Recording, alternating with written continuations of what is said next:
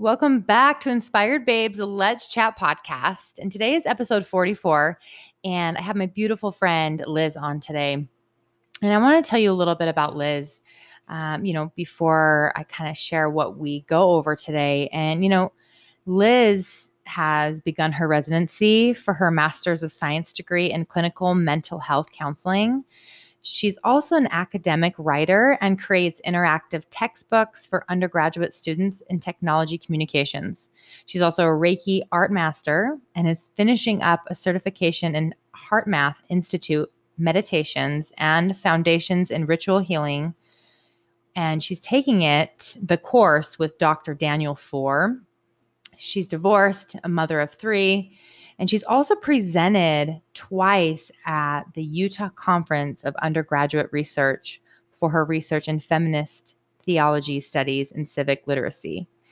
Um, you know, we have the most incredible conversation today. We have similar stories, and it's it's so fascinating when you can be in conversation with people and get in their world, and the next thing you know, I mean, you're connecting, you're jiving, and then you're realizing, oh my gosh, like I'm not alone in this. There's so many people out there that have gone through the same thing, but have also have really stepped into their power and have really awakened within and they're committed to making a difference. And you know, it's interesting because you know, sometimes trauma forces us to wake up and Liz shares this, you know, in in this episode today, and sometimes not. Sometimes people just wake up.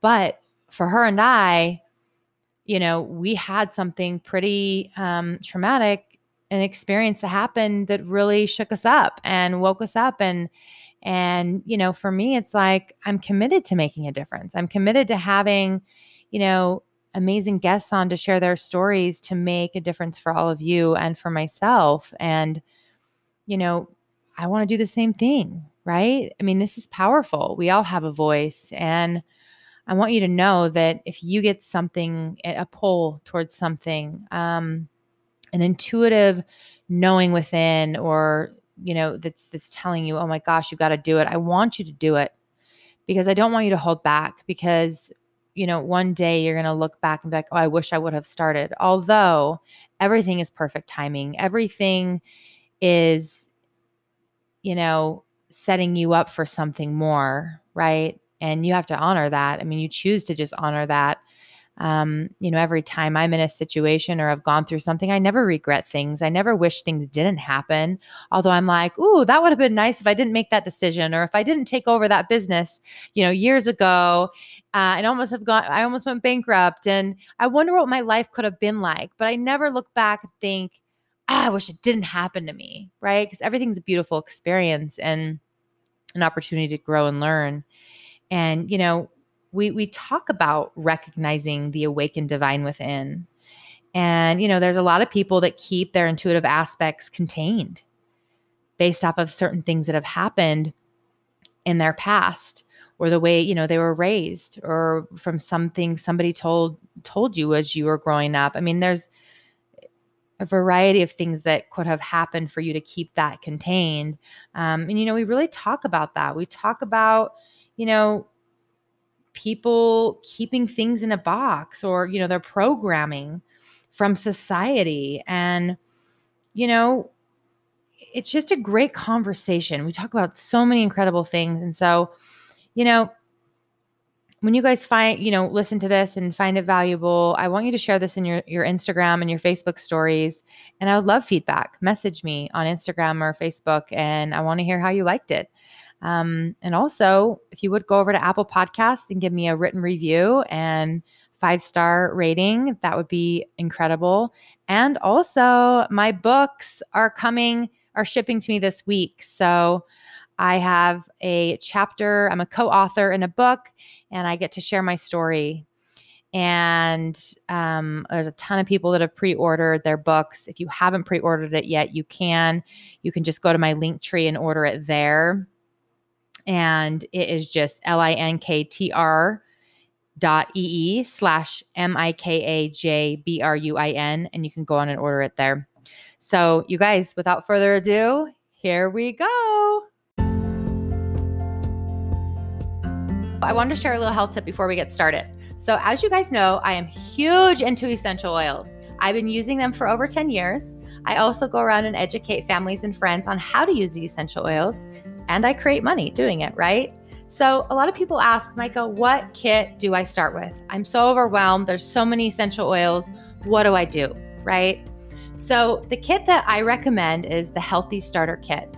The reason why I recommend that is because it comes with 10 of the most popular essential oils and a diffuser, and they're five milliliter bottles. So it gives you a little taste of all the essential oils. Now, the essential oils it comes with are lavender, lemon, peppermint, tea tree, oregano, frankincense, deep blue, breathe, on guard, and digest zen, and again, a diffuser. Now, just know when you do purchase this, I will guide you along the way and give you the resources that you need uh, so you know exactly what to do and how to use these and what oils for what. Now, if you want something to detox your body, to help with skin issues, to help with any te- head tension, um, to help with your um, meditation and focusing, um, to give you a little pick me up, anything for respiratory, for your immune system, for any upset tummies. Now, I know Thanksgiving's around the corner, same with cold and flu season, right? So for me, I want something to build my immune system up on top of uh, you know, Digest Zen, that was the last oil I named that helps break down all the food that you've been eating so you don't feel like you're bloated and gonna throw up during Thanksgiving time, right? So, and then the next thing too, like, is diffusing, right? Diffusing is key. So you could diffuse many of these to help with sleeping, immune system, respiratory, meditation. Again, I'm relisting the same things, but it's an amazing kit. If you guys have questions, please let me know. Now, you're gonna just go to this link L I N K T R dot E E dash M I K A J B R U I N. In there, you're going to click Healthy Starter Kit with Diffuser. Now, again, if you didn't get that link, you can rewind this or just go to the description of the podcast and you can click on the Healthy Starter Kit in there. It'll be there. So, I'm so excited. We, you guys, I have Liz here, obviously, and she is a Reiki and a mindfulness coach, and she's getting her master's degree in mental health. And you've got quite the background, quite the story. Mm-hmm. And I feel like we've been sitting just having a conversation before this for probably like a few hours, right? We've just been in the Yeah, flow. so, yeah. It's been beautiful. I feel like I've been learning so much from you, and I'm in awe. Oh, Yeah. thank you. Yes. And, you know, it's so cool because as we've been in this conversation, we have very similar stories We do. and we've known each other for a few years. Yeah. Yeah. Been out of contact for Yeah. for a few. Yeah. Yeah. And then Cindy said, you know, inter- like reintroduced us Yeah. and I'm really excited for you to be here. Thanks. Yeah. I'm glad to be here. Yeah. Good. I It's know. a good place to be. it is a good place to be and it's so cool because i feel like with our similar stories right um that's when both of our awakening happened Yeah. At those times in our lives. at yeah. those times in our Mhm. lives and that's when things just took off for both Yeah. of us Yeah. Absolutely. and it's super powerful Yeah. yeah oh my gosh Yeah. I I mean I don't ever expect to be. I mean, at a place where I feel like I've arrived. yeah I feel like the the awakening is it's it's mo- it's continually moving like Mhm. with me as I move forward, right? Mhm. Absolutely. Oh, I agree with you. It's, I don't ever think I'm the same way. I don't ever think there's ever a stopping point. It's like I want to keep expanding. I want to keep growing. I want to keep learning and Right. growing because there's so much to learn here in this world and also within Right. because there's so much that we each have to offer and to make a difference in the world. Yeah. But it's really getting in touch with that, Yeah. Absolutely. you know? And and I think we call it awakening because we understand the difference between how we feel now Mhm. and how we were then. Yeah. And it's not a place it's not a place from from where we sit where we should ever cast judgment because Yeah. it's it's everyone is evolving at their own pace, Mhm. right? And and that in where they've come from in their life path and not only in this incarnation but their ancestry Mhm. drops them into a place where everybody Mhm. who's awakening Yeah. recognizes that there was a point in time in which they were not so awake. Yeah. And so to give ourselves compassion and to be compassionate with ourselves as we continue to grow into that space Mhm. and give those who are are on the way or not yet there or will be soon yeah. um that i think that's the best place to be with that Uh-huh. Oh, I agree with you on that for sure. And I think too, like with, and I had shared with you a little bit about, about my intention behind my podcast is I really want to alter people's thinking and being because maybe there's something we're going to say today, right? That's really going to shift someone's thinking. And they're like, oh my gosh, a light bulb just went off. Yeah. It wasn't there before. right And by us showing up and doing this is making a difference. And I'm Right. very clear on that right and that is powerful and it's like you know with everyone that listens i want to encourage them that they all have the power to do that too right, right to be that to Right. show up as that absolutely you know and Yeah. it, ah, it's so fucking powerful and and even i remember you telling me i'm here to what'd you say fuck shit up fuck shit up yes yeah i'm not fucking around like Yeah. it's you know Yeah. and i don't i don't mean that in a disrespectful way and i think that like you know you you you can't the longer you stay closed up Mhm. um, to your purpose and to your path the more it starts to just cause a lot of dissonance within you Mhm. and it, it makes Yeah. you miserable Yep. so to step into that Mhm. is is like it's messing up uh, the trajectory that you thought you were on. It's Yeah. messing up. It could potentially mess up relationships. Mhm. You know, with people that you love. It could potentially um, alter alter things in your own trajectory or in your own thinking that you never thought was Yeah. going to come about because of it. But that's all okay Mhm. and you're not you know I, we as far as we know 100% Mhm. we have one life yeah you know we have one incarnation we are here to mutate to evolve you know our Mhm. ancestors did it you know and we're here to step into that and to own that and not Mhm. to um, be small or play small hmm Yeah, absolutely. You know, it was really interesting because before you had gotten here today, I was meditating, and I, me and you meditated just barely before this as well. But and I got prompted to share this because I think that so you know, growing up, I knew I had an intuitive gift, right? Mhm. Um, and I remember I would have, you know, if if you want to call it guardian angels, spirit guides, whatever it may be, right? right whatever people want to call it but i would have them come and and just give me inspiration or guidance or do this or do that and i remember telling my mom um, you know mom i'm hearing voices. So when back in the day if a child tells a parent that they're thinking the child's going crazy right. right? So i remember in that moment that's when therapy started started going to therapy. I started getting medicated at a very young age. Oh. And so, and I don't blame my mom, right? Because she didn't know any better. right. So, therefore, my intuitive gifts are suppressed. Yeah. All the way until I'm about 18 years old. In that moment, I'm like, I don't want to be on medication anymore.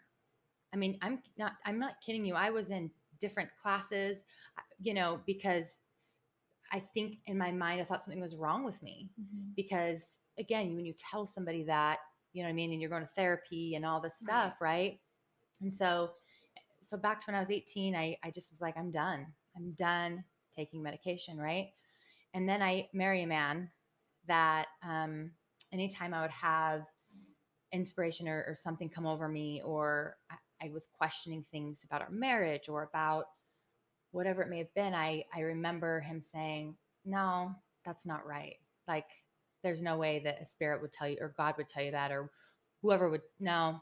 And just it, or you're hormonal Yeah. right? And so in my mind i thought "Ah, well here's that same story running. I'm crazy. Right. something's wrong with me. Right. Right? Right.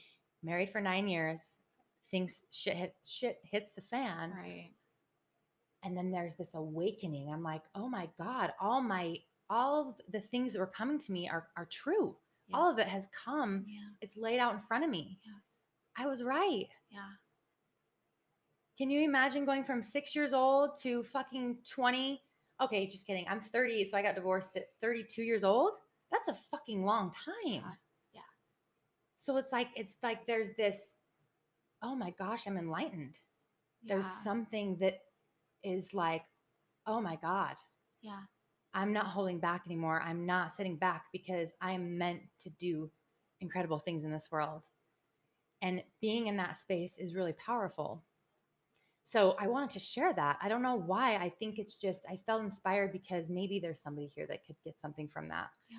Because again, we lose ourselves, we lose, you know, that goddess within or who we are and that intuitive aspect because of things that could have happened Right. um, and the stories we told ourselves. And so it's just unraveling that Yeah. and identifying that. And that was super power- powerful for me. yeah. So, Well, thank you for sharing that because yeah. I will, if I can speak to that, you know, and you speak to something that is that is something that is prevalent in you know in the society in which we live, Mhm. um, and it's it's a perfect way to Mhm. keep things contained. It's a perfect way to keep order. It's a perfect way to keep people in the status quo and keep them toeing the line is to, um, you know, and, and there are real reasons for medication. There are real legitimate reasons that a child might need medication. right. And your mother did, you know that, you spoke to that. Your mother Mhm. did whatever she could Yeah. to, to um, with the knowledge that she had Mhm. right and so uh, the awakening is is us recognizing that Mm. we don't need to fit into the box we don't need to fit into the program because Mm. actually we don't Yeah. And the more that society um, tries to fit into these boxes Mhm. um, and you can see it it's playing out in real time um, um, the more people are getting sick and and sometimes that that is the catalyst to an awakening sometimes trauma Mhm. um, sometimes trauma is the only way for people to wake up unfortunately that's not always the case you know if Right. if if we allowed our children who were more gifted um, to be as big as they came here to be from an early age, they wouldn't have to have a violent awakening where they go through a betrayal trauma and uh, religious trauma um, in order to kind of come to that space, right? Um, and hopefully we can do better. Yeah. Hopefully we can recognize those gifts and because we're not we're not scared to live in our truth Mhm. we don't require other people to stay small for us and that includes our children Yeah. Absolutely. Yeah. Yeah. That's, you know, that's powerful in itself, being able to really see people for who they are and hold them to their highest self. It's like I see, I see so much. I can just see right through people. And I'm like, oh my God, you're like fucking glowing. You have so much to offer. And sometimes they don't see it. And that's okay. right But that's where I speak to that right in them. right And then that could trigger something. sometimes "Ooh, it's hard to be Yeah. receptive to that too it is. and i can i can um sympathize with you in that aspect Mhm. where you know not everybody's receptive Mhm. to being told how amazing they are or being being told how worthy that they are or being told that they have you know gifts that they just need to tap into that that that that is out there that is waiting for them to just kind of open up to awaken to enlighten Mm. themselves you know to it's it's it's out there Yeah. already Oh, it is. Yep. Absolutely. And it's beautiful, right? Mhm. Stepping into that. And I remember people would say things to me all the time, and I'm like, you guys are crazy. I'm not doing a podcast. I'm not doing the this or that. Like, there's no way, you know? So I, I can relate to that because Yeah. I was there. Yeah. So it's really interesting. Yeah. Um, and you know, I want to touch on too. We were talking about a little bit about Jake Woodard. Wood, Woodward. Woodward. woodard it might be woodard Woodard, think Woodard? it's, it might be woodard I know it's okay. Well, jacob woodard woodward i thought I know it's it's fine. Well, look him up, you guys, on Instagram and social media, and follow him. He talks a lot about masculine and feminine energy, and I, I think it would be really valuable to, to talk a little bit about that. Okay. Yeah. Yeah, and- okay. Yeah, because I mean, I've been dabbling a little bit in in it, and for a few months now. Okay. I feel like more than a few months, and I've I'm not fully like there's so much to learn, right? Mhm. And I know you have a lot of knowledge around that. Okay. Yeah. Yeah, let me speak to that. So, um, first of all, I will, if I can, um, before we go into that, as a Reiki master, um, it's it's a, an, a mode of training that allows you to feel like energy, vibration, frequency. And the more you do it and the more you tap into other people's frequency, the more adept you can get at sensing where someone is coming from from a really deep intuitive place that is um i don't you know some people claim to be clairvoyant. Um i don't. I can't see chakra. I can't see i can't see aura. I can Mm, feel it. Yeah. Um, and that includes all different kinds of vibration. Um, that includes earth vibration. That includes um, just where we're at, and and it's in the earth. You know where I'm sitting. Where if I walk into a room, I can sense the feng shui. It's called feng shui. It's a or feng shui. Um, it's it's a way to sense the energetic balance of a room, of a dwelling, or whatever. Um, I can sense energy when I'm go- driving from one part of the state of Utah to another. I can feel where there's dense energy. I can feel where there's um, something that needs to be healed. So I'll just put it that way. Yeah. Um, and so I was not always awakened to this Mhm. sense um, at all. I mean, it is something that I've grown into and I've really, really developed. And it's, um, you know, there was an, in, I had intuition too, but I wouldn't say I was, I would say I was more spiritual Mm, that I had an, a deep intuitive knowing of God, like mm, source, whatever you want to call it, but um, the connection from my heart to like um, higher beings, Yeah. source, I would call, I would call it um, God too. I have, I'm not uncomfortable. It's not uncomfortable for me to to call it. I I would say like Mother, Father, God. I think that I that really speaks to me. Yeah. But from a really young age, I Mm, felt that connection. Um, and you know, just like every normal teenager, you know, I I didn't really like the the religion necessarily that I was, you know, I, I didn't dislike it. I liked some aspects of Mormonism, which is, you know, the li- religious tradition I came from, mhm, um, and how we you and I initially met mhm. but um and i do think there is some use some usefulness inside of most religious religious traditions Oh, for sure. there's there's a spiritual training there's a spiritual discipline there that i think that that that is important that we can lose sadly as as a result of leaving religion but it doesn't necessarily need to be that Mhm. um so speaking to like the masculine and feminine energy and like Mhm. um going into that i would say i understood um masculine and feminine in a very um black and white very dogmatic way Mm, you know, from the Mormon perspective, the soul of a woman who has, uh, who is uh, uh, sexed, gendered as a female, born into that body.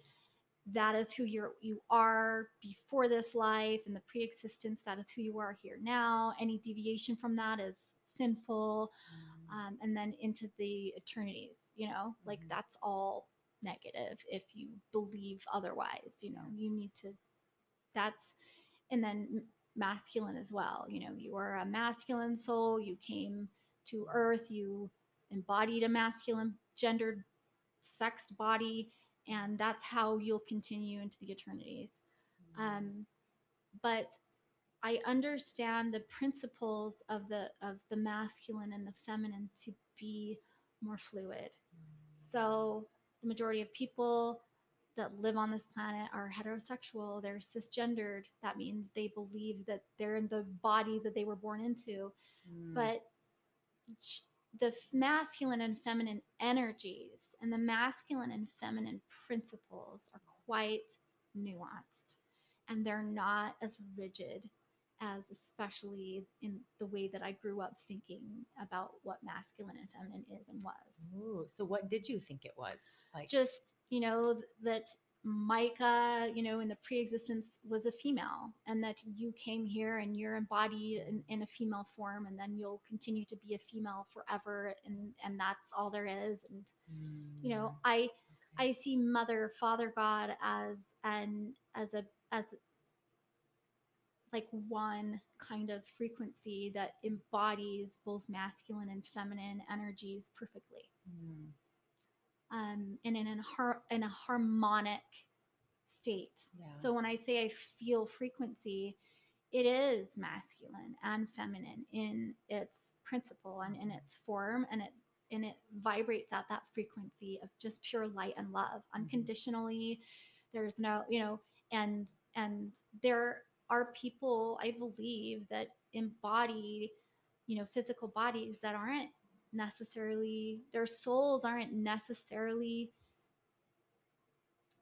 the specific gender that they were born into. I believe that, Mm. you know, in a lot of spiritual and religious traditions, um, prior to Christianity and, and Judaism and, and, and Islam. Um, believe that. Like Zoroastrianism, which is one of the oldest religions that we have, believed that there were people who had two souls, you know, that they were a masculine and feminine person inside of one body. They they believed that there were um, masculine bodies that had female souls in them. They believed that there were Wow. female bodies that had masculine souls in them. Mm, Um, and there was no judgment. They didn't see, and and they even had what we call bodhisat- bodhisattvas, mhm. which are like the kind of medium class of gods or goddesses that kind of like hold up the framework of the earth that are gender fluid Mm, um, and the the the balance of the masculine and feminine energy collectively is a super important part of achieving harmony on a global scale. I do believe that. mm, Yeah. I believe that the harmony needs to be within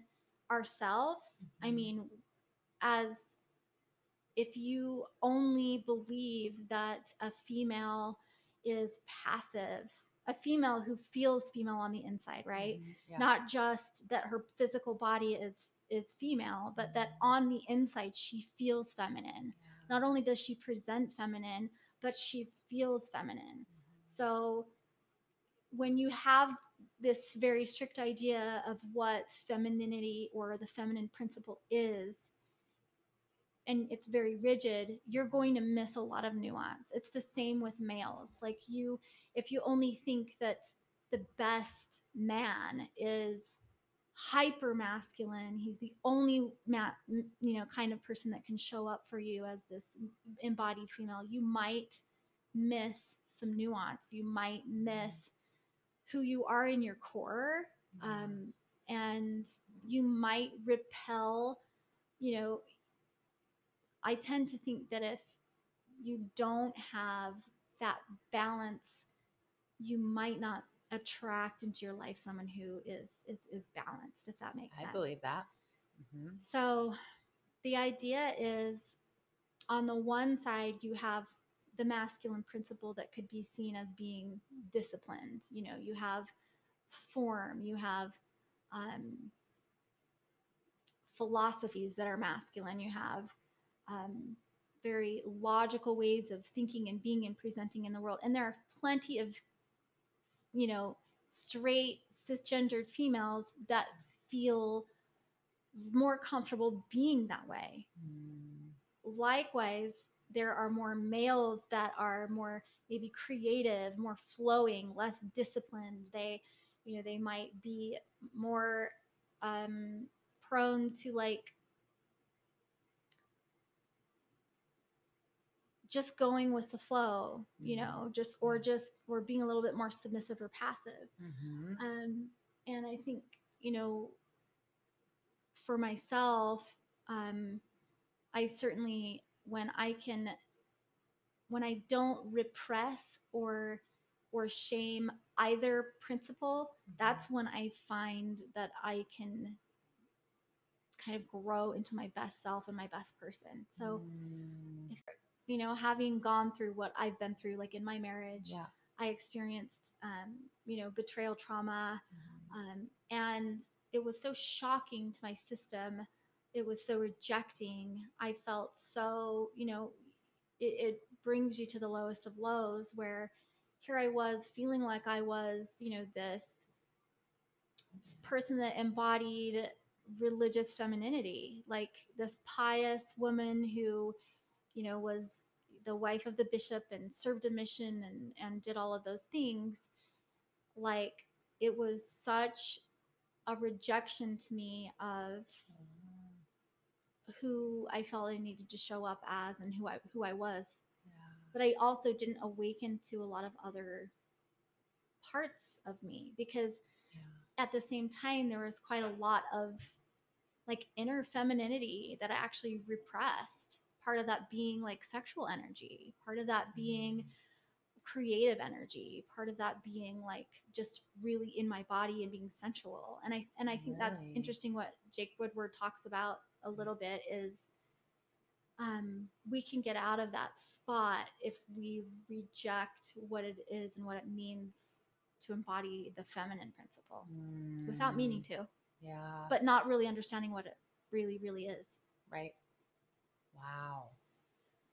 That is fascinating. Oh my gosh. And that's cool though, like seeing how, you know, you were stepping into this, you know, return missionary and and then temple and husbands in the bishopric and you're embodying this so you thought, right?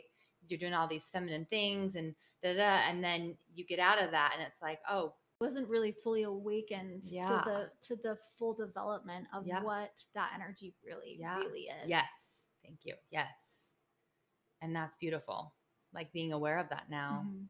you know because i think sometimes we just go along like you did and i did and you just do it and until one day it's like oh a light bulb goes off Right. you know I think, um, and I think there is a, like you were, and like you were speaking about before, where there was a part of what was happening in your when you were growing up mm-hmm. that things necessarily needed to be repressed. Mm-hmm. There was a, a fear um, of you being, you know, maybe on your mom's part, and and you know, without knowing, and the society that informed her decision Mm-hmm. of you know i need to medicate micah in order for her to be normal in Mhm. order for her to really be you know and and i think that that we do that to ourselves without mm-hmm. our parents needing like a pill to give us.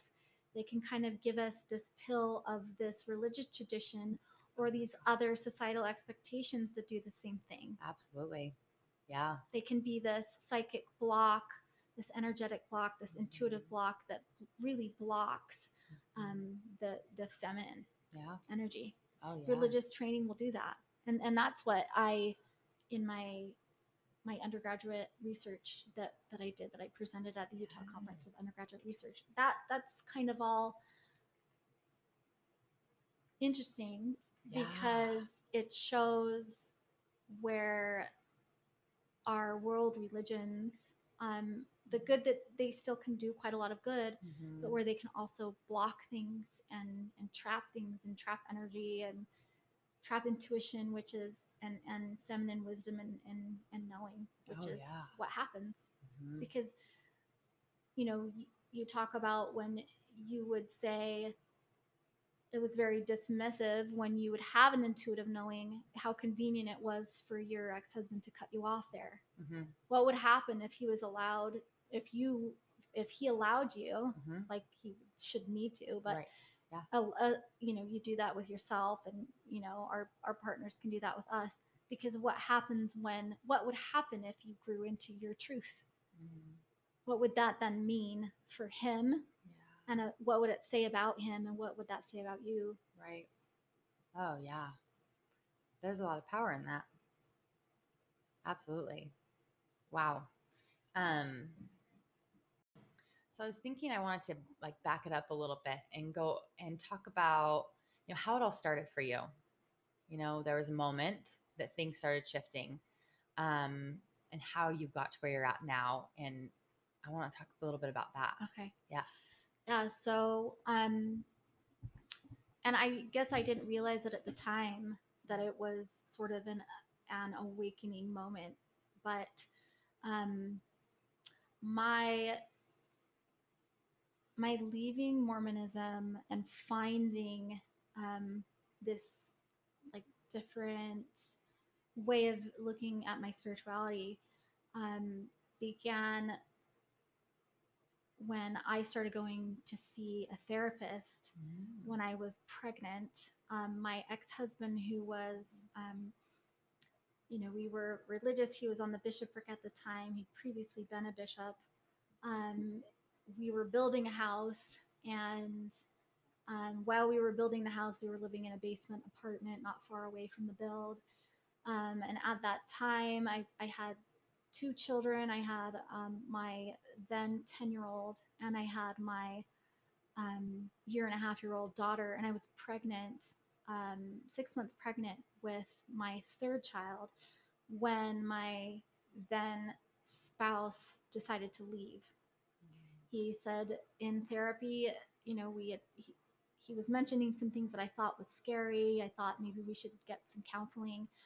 Mm. Um, and then in a counseling session that he came to, um, the therapist looked at me and said, um, Richard wants to tell you something. And at that time, I just said my ex's name, but at that time, um, you know, he said he wanted to move out, and I was six months pregnant. And I was just, you know, total in shock, as Mm. I'm sure you know. oh yes. So, um, very much psychologically, psychically, just cracked open at that time, very vulnerable. So I was grateful at that time to have a um, an intuitive therapist. Mm. Um,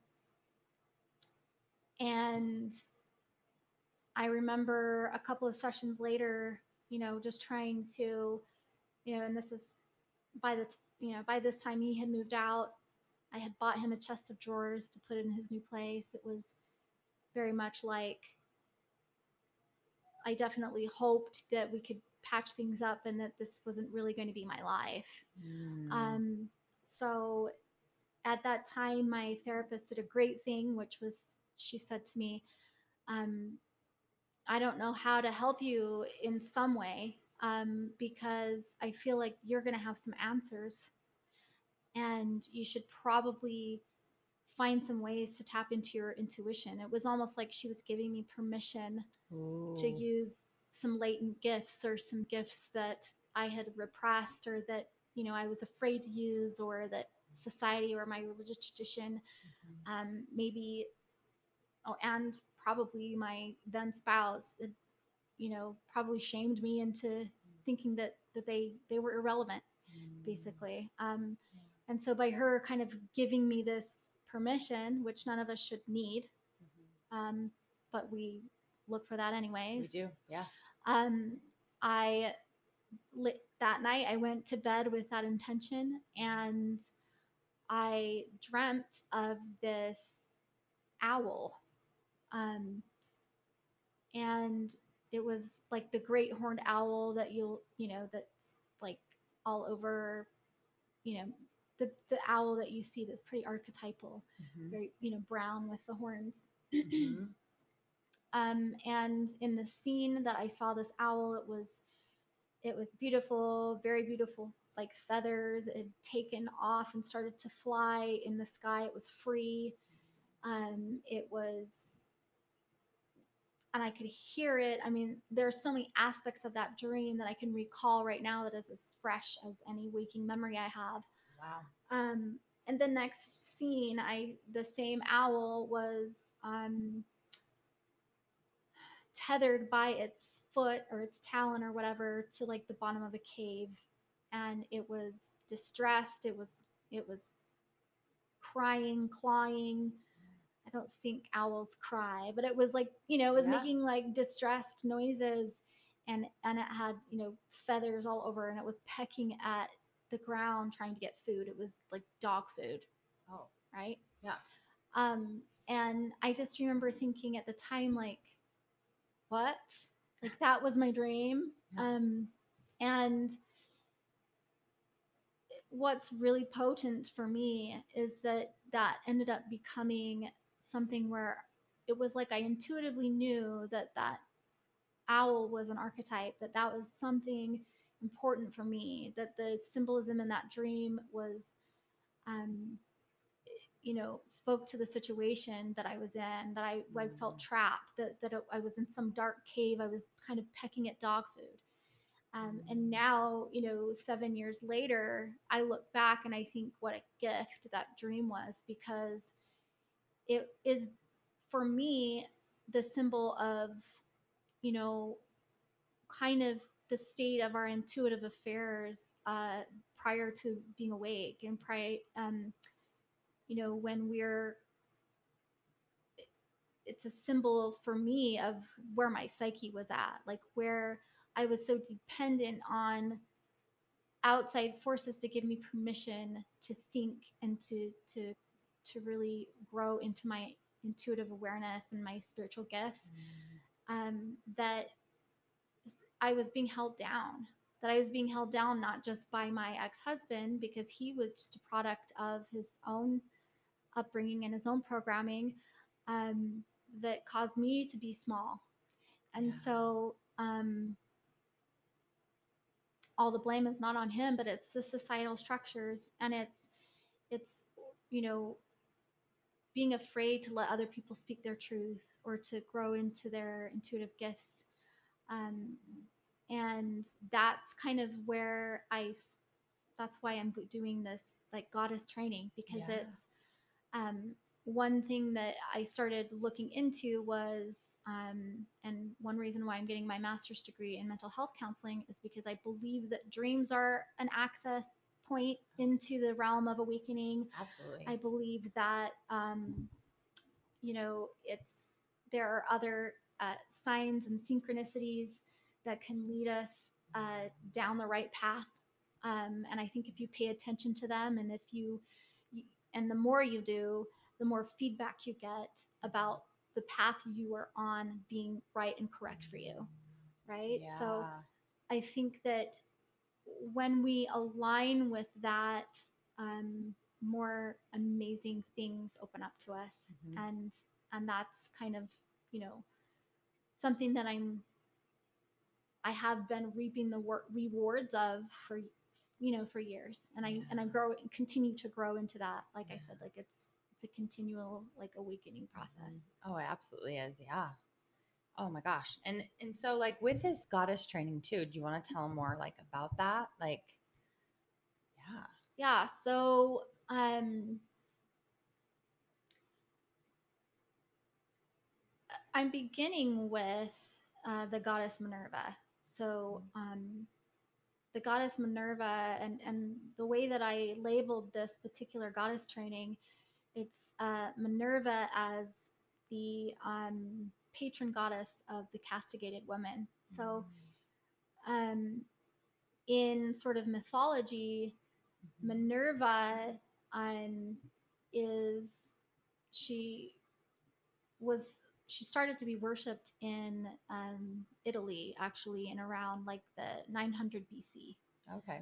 Um, and the reason why it's really difficult, I think, to find the goddess archetype uh, now and why she's so repressed is because we have very patriarchal religions that um, dominate the you know the theological sphere of Yeah. the world. Yep. You know, we have um, Islam, we have Judaism, and we have um, Christianity, which Mhm. are the world's major religions that are patriarchal. They all stem back from Abraham. They're Abraham. They're considered Abrahamic religions, and they're all patriarchal in their very nature. So when we look at Minerva, um, Minerva is pre Christianity. So she Mm. begins her um, kind of um, burst onto the scene um, in about 900 BC in Italy. So she, her, um, she actually was worshipped in what they call they're they're like they're called folk religions. So Oh. there are pockets of like pagan type of people who originally all worshipped goddess figures. I mean, this when we look at the the the, the history of when were goddesses worshipped, when did we when did we have, you know, when were they part of our human story? Mhm. Well, they're pre-Christianity, they're pre um, Islam, they're pre-Judaism. Um, so that's how far back we have to go if we want to start having these conversations about balancing the goddess archetypes. You know, we have, you know, in Mormonism we have the anthropomorphic male deity. We don't see any any embodied physical figurines or anything that are put on our mantles. We don't see them in our pra- we don't hear them in our prayers. And to me, Mhm. I've gotten to the point now where if I hear a prayer that doesn't invoke the goddess, I'm extremely offended. It it Mm. really really does something to me energetically that I feel is very constrictive and Mm. I feel is is offensive. so- Mm. Um I've gotten to that point now where I do think there, you know, I do still have a reverence for like male archetypes, masculine ar- archetypes that are helpful, that are life affirming, that are protective of the feminine principle. Um, but there has to be a balance and there needs to be more of um, a conscious effort for people to reclaim that part of their right to call on divine feminine because in my experience they are there. Oh yeah, I think so too.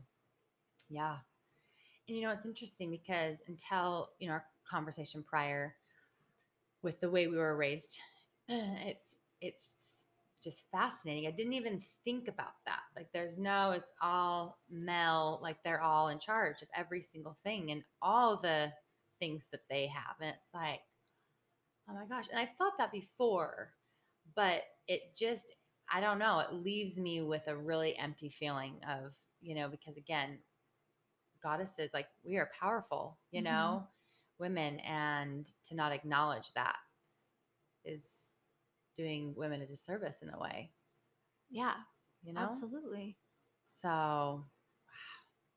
Yeah. yeah i mean i i mean i can't i can't do that work for anyone you know it, it has Mm. to be people really have to care Mhm. about you know for me it was i was so disillusioned so broken that i couldn't pray to that god that i had that i had as a child been so Mhm. accustomed to praying to i was so i felt so betrayed Yeah. um, and now it seems silly but at the at the time it was like you failed me you you know masculine god you betrayed me. You led me to think i was safe and that this was a good situation. You know i did everything you ever Mm. asked me to. I served a Mm. mission. I went i got married in the temple. I was a devoted wife and mother. I stayed at home with my kids.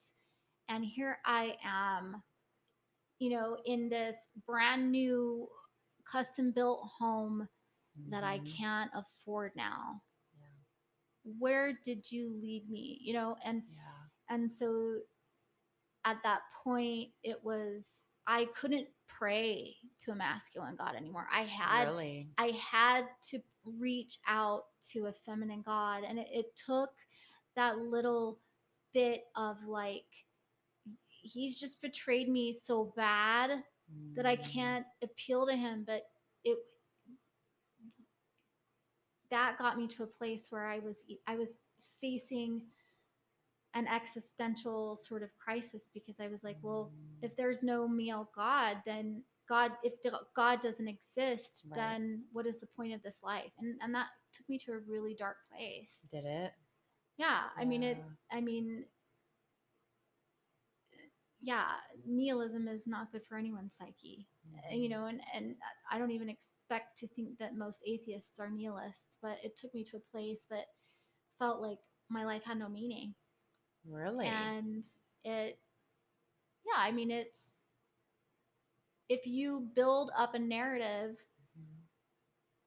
that says your gender, your calling as a mother, Yeah. your position as the holy mother of the household now is all denigrated and all you did was for nothing. Mhm. You know, you don't believe in God anymore. So where does that leave you? What is the point of this? Well, it was sure fucking hard to be a single mom of three children Mhm.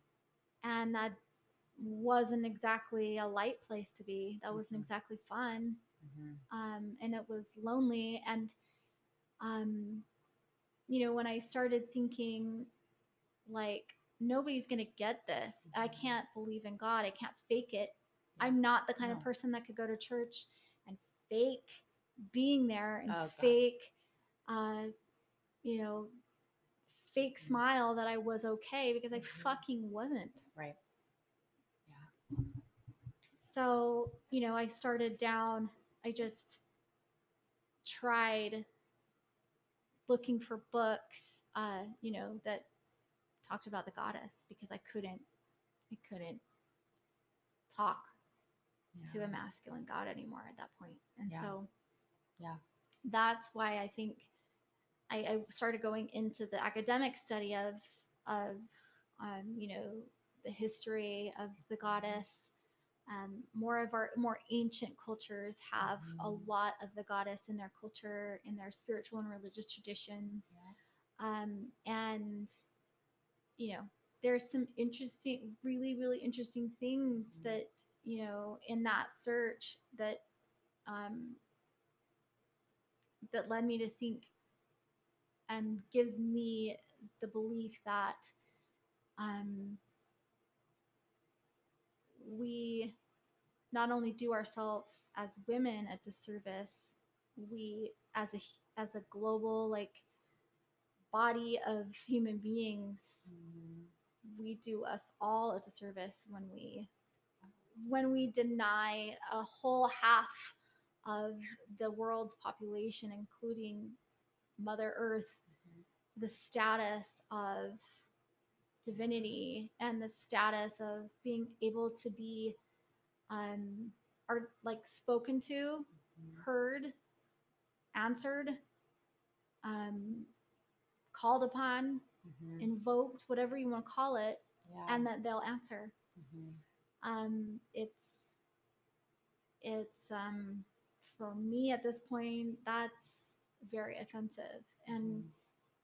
and i don't think that there's many other pathways to really inner peace Yeah. um if all of our religious structures are primarily masculine all of our Mhm. myths are masculine Yeah. all of our stories that ever mattered are pitched around a male character Mhm. um, and everything else is kind of secondary Yeah, it is. You know, it's it's fascinating because I remember when I was going through my separation, and you know, I was active at the time, and so was my ex, and you know, you, we go through that whole process with the disciplinary and all that Mhm. stuff. And I, I remember saying something to to the bishop, and I said, "Why are there no women in that room?" i said the same thing You did? Yeah. Oh my God. Yeah. And I go, you guys are, I, I respect all of you and I see what you're doing, but it doesn't make any sense to me. I I go, I know you guys have your ways and you're doing what you're doing, but there needs to be women in there. yeah i said the same thing Good. right i Yeah. mean i had my bishop at the time said to me that you know i i i pursued a temple sealing cancellation Mhm. and i um that process is um you know if you have a supportive bishop who sees the wise if he's the one who Mhm. called the person to the bishopric who then betrayed the pregnant woman Yeah. then there's more reason for him to to sign a yes and Mhm. at that point that's what i had tried to do and sought to do yeah. and then a new bishop was called um, during Mm. that process, and he called me into his office and said um, to me that if I went ahead and and decided to get a temple sealing cancellation, that I wouldn't be with my children in the eternities any longer. Oh my hell. Okay. So at that point Yeah. in time, I knew Mhm. like I was like, this is. I said, you know, I was a bishop's wife. I happen to know what's in your handbook of instructions, and I happen to know that that's not true. Good for you. So go ahead and tick the box because I plan on being with my kids for, you know, as long as God sees fit. Good. Which could be eternity. I don't know. Yep. But I, you know, I stood up and I walked out of that room and I, and, you know, the stake president later Mm. um, had to see that document that the bishop handed him. And I guess they must have had some kind of meeting, but I was called in later and the bishop was, you know, that was three weeks later the Mhm. bishop was asked by that stake president to apologize to me. But by that time, enough damage had been done where I knew that I was not safe Yeah. psychologically or spiritually in Uh-uh. those rooms by myself anymore. And Mm. that they're, just like you said, I said to them, Do you understand that if your wife was in the room, none of that would have happened? Do you understand that right here, right now, as as I'm trying to like maybe think about going back to the temple, that I just don't feel safe anymore. That that there's been enough offenses to me that uh, I don't understand. Do you understand like why I would feel that way? Why can't you see that your wives not being here matters? You know, and they both shook their heads in aff- affirmation like we see that, but we Mm. can't deliver, you know, and it's like Mm. I'm not I'm not asking for permission anymore. I don't ask for permission about when I get to speak to a goddess that wasn't born in 1960s Provo, Utah. She's an embodied, Mhm. you know, you can say it's it's it's one or many. Mm. I happen to think there are archetypes, there are levels of consciousness, and you know, there's some spiritual teachings and some um, Mhm. from a bunch of different religious traditions that teach that but Mhm. that you know there are levels of of of consciousness there are levels of of vibration or what have you with you know Mhm. source kind of at the top Yeah. um but you know i'm i don't ask for permission anymore and that's what this goddess course is about it's like Mm. we need to understand the blocks that we have to our intuition, to our intuitive knowing, to our spiritual gifts. We don't need anybody to tell us to be small anymore. No. We don't need anybody to tell us to, to give us permission to tune into our intuition. Mhm. When someone says, you don't get to be with your kids for eternity if we get the sealing temp- temple cancellation, you have the courage to stand up and walk out of the room. You have the courage Mhm. to say no because you don't live by anyone's standards of what is spiritually true for you or not Yep. Absolutely. and I that's Yeah. what I'm not doing anymore. I'm not for you. asking for permission. I'm not waiting. Mm-mm. You know, I remember thinking as a little girl, you know, I hope that there's some revelation by church headquarters that gives me the permission to talk to Heavenly Mother. That would sure be nice. Yeah. I just it's not a part of my framework anymore. Mm-mm. and so past that, Yeah. that it's once you get used to that, it's no, there's no going back. Yeah, and that's a sense of empowerment. Really stepping into that and owning that. It's like a whole it's like that's true freedom, you know? It's there cuz I've been stepping into that the past since I've got divorced and it's a really really empowering experience. Yeah. To really be in that. So I I get you there because it's it's beautiful being well, in that. and it takes courage. It's not easy. I Mm-mm. mean, it's not just crystals and mantras. It's it's work. It's soul work. It's not um you know, it's it's living and um, embodying what you like moving into your truth. Whatever Yeah. that is for you. It, do- doesn't have to be this at all, you know. Yeah. Um if you're a Buddhist, like I'm into that too. Like that's cool. Like Yeah. you don't have to but i just think that people need to be given um the tools or or at least the inspiration that they can grow into their own truth whatever that means and whatever that looks like for them Mhm. and whatever will be the most beneficial and therapeutic for their soul's journey Yeah. and living any like living any way less Mhm. um i would love for people to to move into the space where they they don't go back yeah. you know Oh, absolutely. Yeah. That would be freaking powerful. Getting in that and not going back. Yeah. And I think too, once you get in that, I think for me, sometimes I'll kind of go back into my old stuff and then I'll be like, okay, just kidding, and step back into it. Because, like we were saying, it's a constant, you know, the being um, enlightened or awakened, right? It's a constant, right? We're, Mhm. we're constantly um, growing and learning. And so, there's going to be situations where it's, I step back for a minute and they're like, okay, just kidding, get back in. You know what I mean?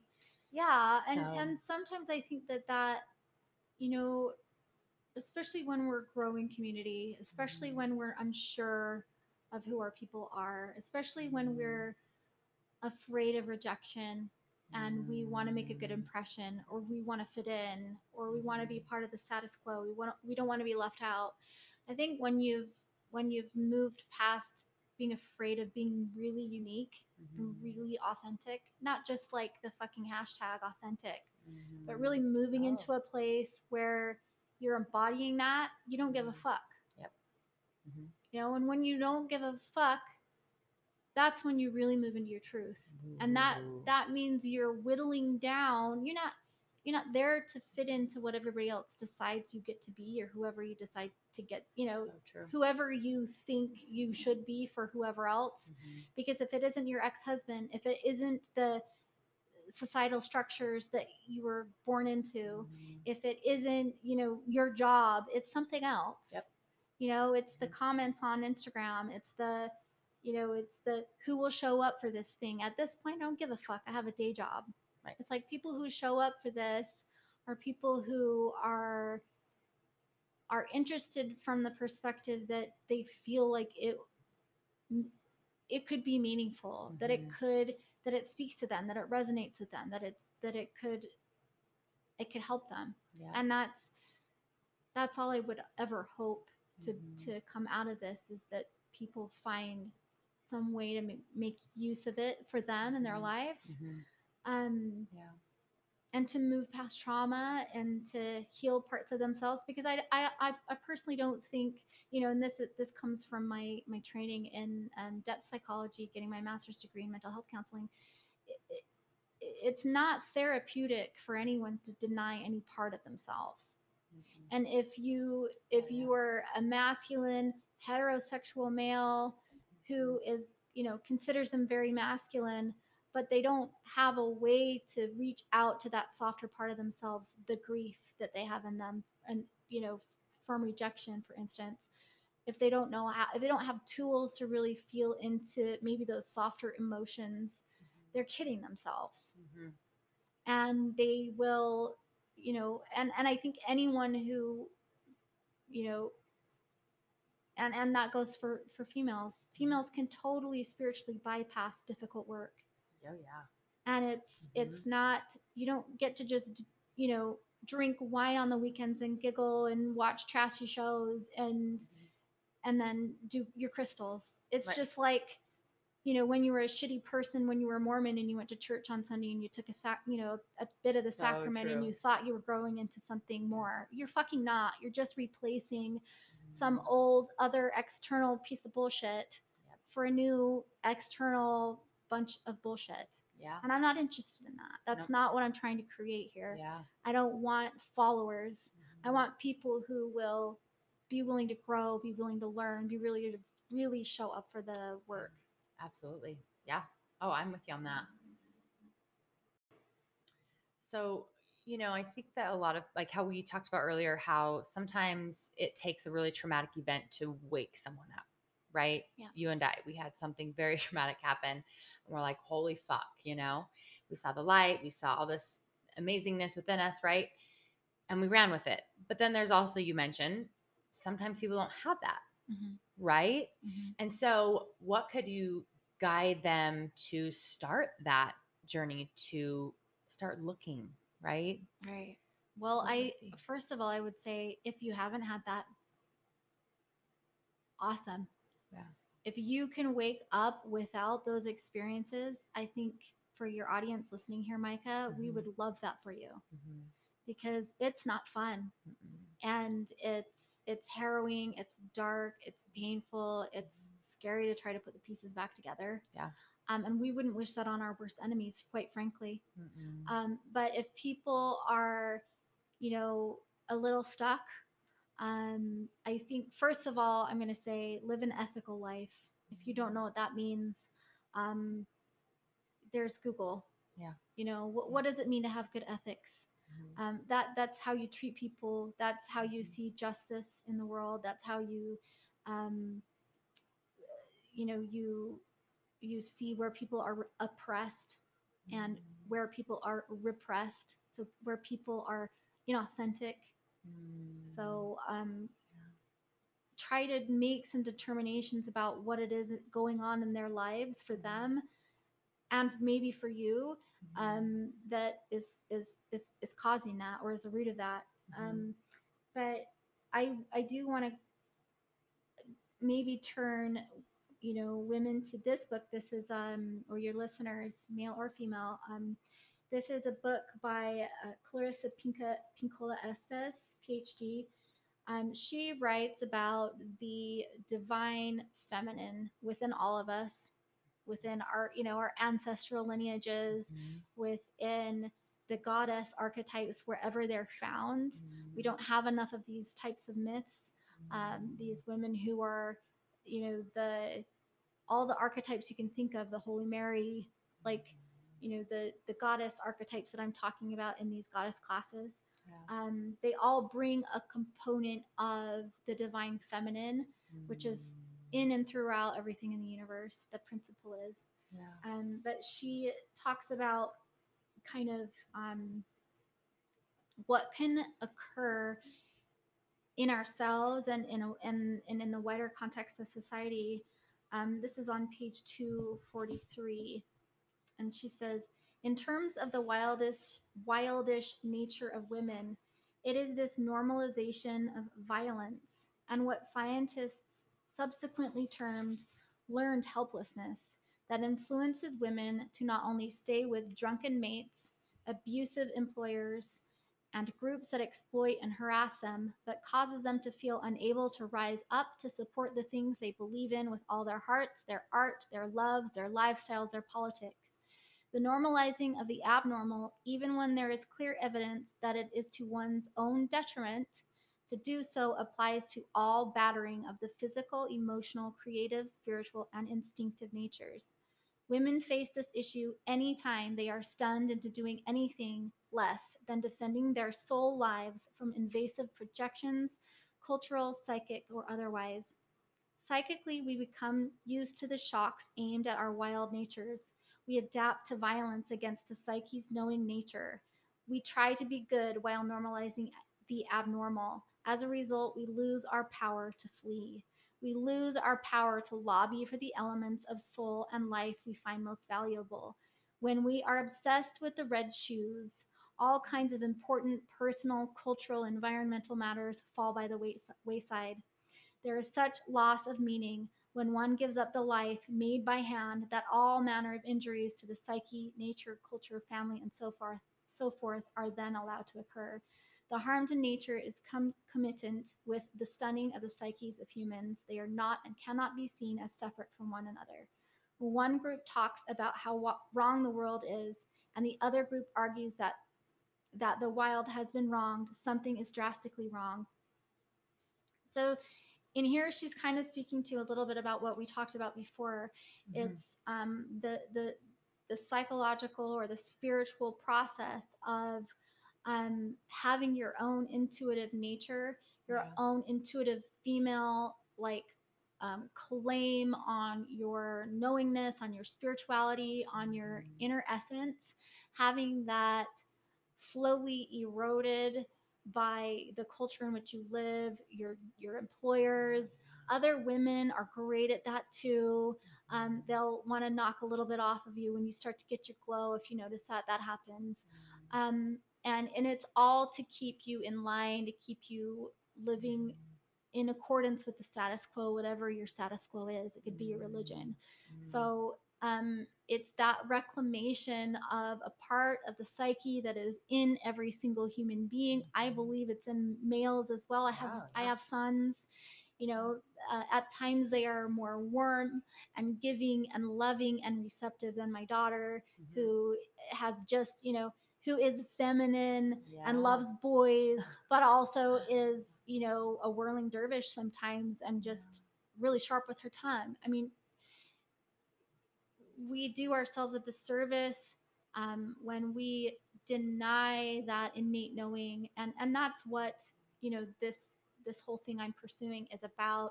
It's it's that inner knowing, the the alchemy of what occurs in your life when you are willing to be bold and and live a passionate life that Mhm. is your true calling and doing it with as little apology as possible Mhm. for for being who you are Yeah, yeah.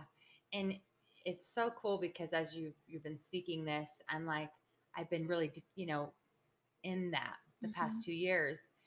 And but there's still more for me to learn Yeah. about this specific thing. Yeah. And it I'm just like, "Ooh, okay, here we go. More to learn." Like it's fascinating to me. Yeah. And again, there's there's it, it's never ending. yeah Oh my gosh, this is so cool. Ah. So, okay. So, is there anything else you want to touch on with the goddess training? Because when is it? So, people want to take it. What if they don't live here in Utah? Are you going to be doing like a Zoom or how are you going to be yeah creating this? so with the uh, um the next we hope to be doing it monthly in salt lake okay. um, at the Heart and House, which is um, a hub for healing. They have um, all sorts of rooms suitable for all kinds of different therapeutic events. Like they have a private room for Reiki. They have, uh, Really? yeah, it's really cool. They have silent little cry rooms. They have big, big rooms Yeah. for like group um, meditation and yoga. Oh they have, have I've not been here before? yeah What's happening? they have group therapy rooms they have all kinds of audio video like visual equipment um, that's where we're going to be holding these it's going to be really Okay. exciting it's a great space it's right above caputo's Wow. um, in like um, it's market street so i'll Oh, make sure that it's on my website as well okay. Um, the address and um, I, i'm on social media Okay. um, because of the governor's mandate for you know no groups of 10 that are not in the same household being together we've had to really be more mindful of that um, we're Mm, hoping to get together on the 13th of december okay. um, and i like the time of 4.30 to 6 because i think it's gives people enough Mm. time to get home after that and kind of digest it yeah. eat, be with their family, kind of psychologically get ready for work for the next day or whatever they need to do. Um, and then um, we're hoping December 13th, but we don't know what the mandates are going to look like then. Oh, yeah. So we'll continue to put it off until it's the right time. I feel good about that. But in the meantime, we're just collecting people um, that are interested and just look for the, you know, look for the news on that. I want to Okay. keep people in the loop with it because um, I don't want people going home with COVID for the holidays. I know, huh? Yeah. So, yeah. um, yeah, and then for people who don't live here, um, I have a, a few friends that will be helping me. I hope to have it videotaped. Okay. Um, and then I'm going to be put out putting out more of like my content, like my my slideshow that I'll be presenting at there with like information and like, visual stuff there. Good. Um, and just some blog posts for all of those. So Okay. So what's your website so they can go to that? And I'll put it in the description just Mhm. in case. But do Yeah. you want to tell them? yeah, it's the sophiaalchemy.com. Okay.